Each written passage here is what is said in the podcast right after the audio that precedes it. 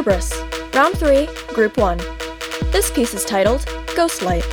Content warnings include intense arguing and implied death.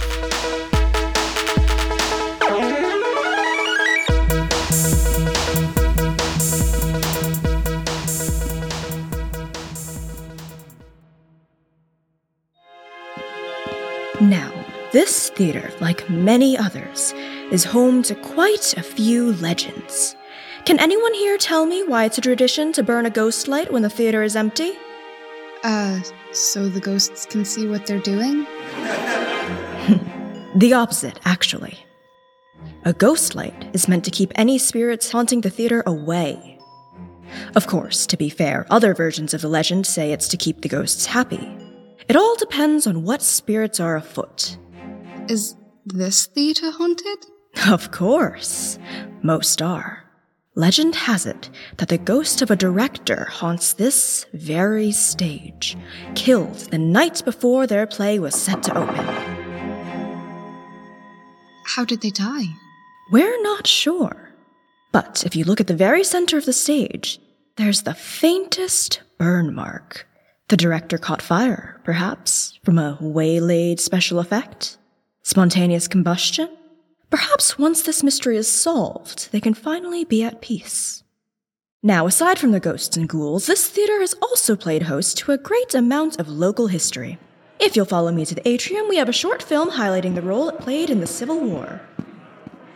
Every season. Every season, without fail, I come to Mark, and what do I ask him? I don't know, Ross. What? I ask him, Mark, please, for the love of whatever it is that civil servants believe in, can we please suspend the tours during Tech Week? Well, gosh, what does he say? Or dress rehearsal. Dress rehearsal at the very least, because I cannot be liable for tourists touching props or messing with the SFX or, or making out in the tech booth. Yeah, to be fair, that should have been a point in your favor. But he never listens. It's always novelty t shirts and snow globes and people touching my tape markers. Those are not souvenirs, they are actor insurance. You tell him. Ilya, are you even listening to me? Absolutely. Hey! Um, no phones on back or near the stage? Follow your own rules. I'm trying to figure out where our actors are. Either give that back or text the Slack yourself. Fine. Thank you. Ugh. Tour groups. Everyone is late. Consistency is all I ask. Give us this day our daily mask. C, not K. I know this one. Your fly is down. What? You're not funny. I'm hilarious. The killjoy is coming from inside the house. And you're also way too stressed about this. Of course, I'm stressed. They could have trampled on all the plants for the balcony scene. Have you ever considered that maybe Mark knows what he's doing? All those people looking to see a ghost. They buy a couple tickets, they come see a show. Marketing. I don't want people to come to my. our show to see a damn ghost. They should come to enjoy a piece of theater and come away with a valuable lesson. Not disappointed that Casper didn't come out of the rafters. The mattress brand? The friendly. I hate you. Well, they're entertained regardless. Now that is taking your ridiculous philosophy too far. What? You'd rather sit them down for a PSA with slightly more talented puppets? Do you honestly expect today's audience to take away anything concretely moral from Romeo and Juliet?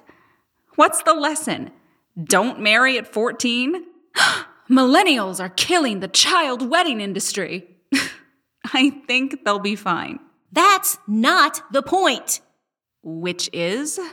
It's a cautionary tale about the dangers of young love. Oh my God. What? With a play like this, by an author like Shakespeare, that, while timeless, was made culturally relevant for a reason, The message gets so muddied and buried beneath historical context that the only thing left is to give your audience an interesting and unique adaptation of a story they already know. Entertain them or make it personal. I mean, for Christ's sakes, half his stuff was commissioned by bored royals who wanted something to watch in between screwing their sisters. Jesus. He was not in the building, no. Look, Romeo and Juliet is about two young lovers being torn apart by the hatred and prejudices of their families. It's an applicable metaphor for the youth of today who feel the same. So basically, you're doing a clinic on how abstinence is the sexiest thing of all. Oh, screw you. No. You knew me in college. Yeah, and we know how that worked out. What was that?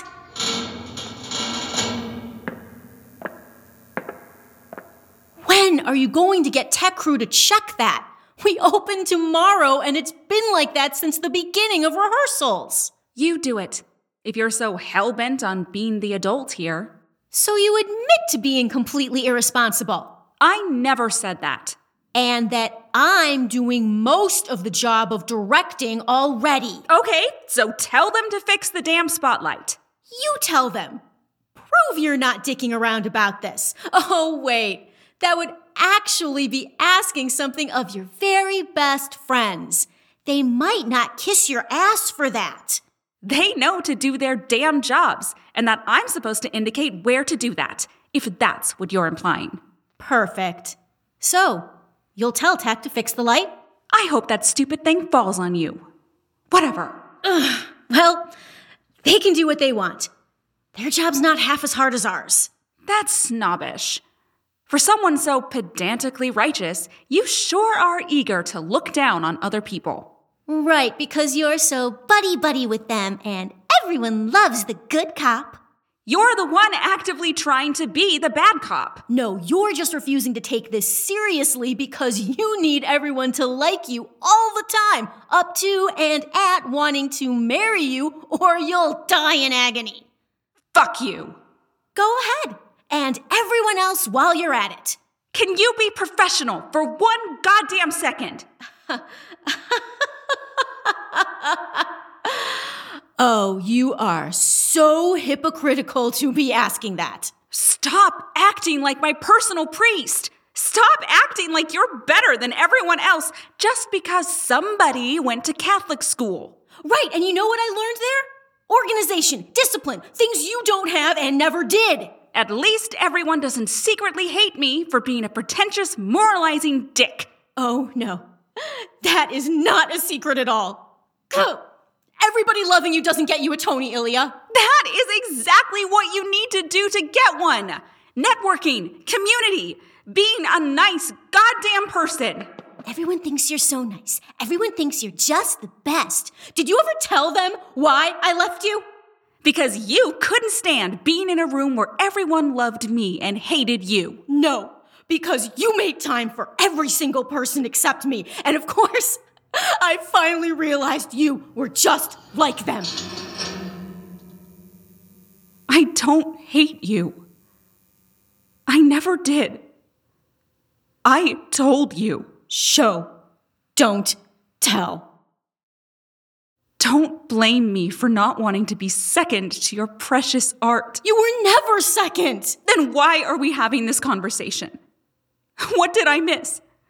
What did you do to make me feel anything less than wholly unwanted? You could have told me. I would have involved you more. I never wanted to be a bigger part of your stupid art, Ross.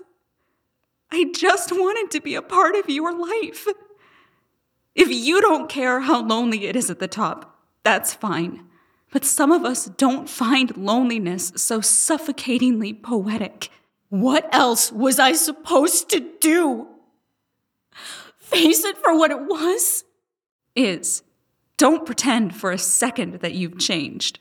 I have. I I enjoyed it. Getting to work on this with you. It's fun. Imagine that. No.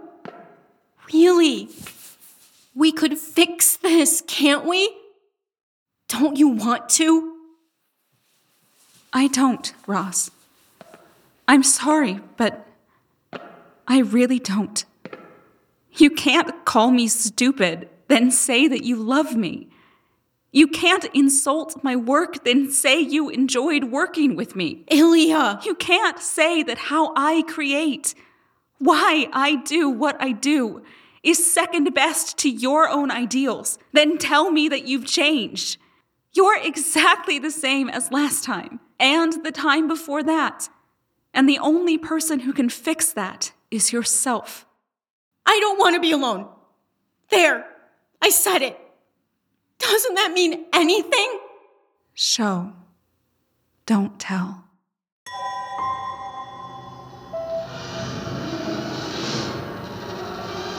Are you sure no one noticed that before? It's pretty loud. Yes, because neither of us can even agree on who should tell Tech to get it fixed. No, surely someone would have brought it up. When did it start again? I told you, the beginning of rehearsals. When was that? What? How long have we been doing rehearsals? I. I. I don't know. Is this the fall play or the spring one? I don't know. When was the last time you told Mark about the tour groups? I don't know. I don't. We never get that fixed, do we? Do we? Ilya. And we fight, like we always do. Maybe it gets physical, maybe we just hold each other. But here we are, right in our places. When it comes crashing down, bright and hot, heavy. No wonder they think it's just one of us. What? What do we do? Nothing. What we always have been. You wanted your chances. You got 'em. But. But. No. What do you want me to say? That. I don't. You don't know. Might be a nice thing to admit. Surely. Surely there was. No. There must have been. If not for a moment. Same time tomorrow night? Wouldn't miss it for the life of me.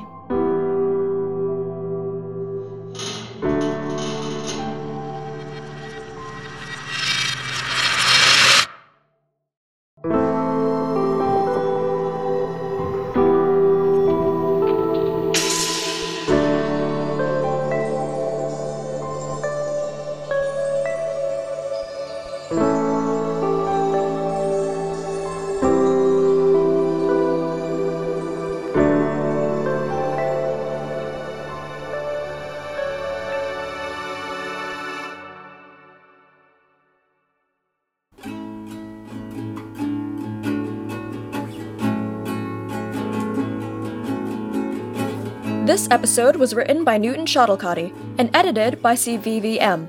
It was directed by Jacqueline Cho, with dialogue editing by Lindsay Zanna and sound design by Eamon Connolly. Music was made by Eamon Connolly. The tour guide was played by Ari Delin.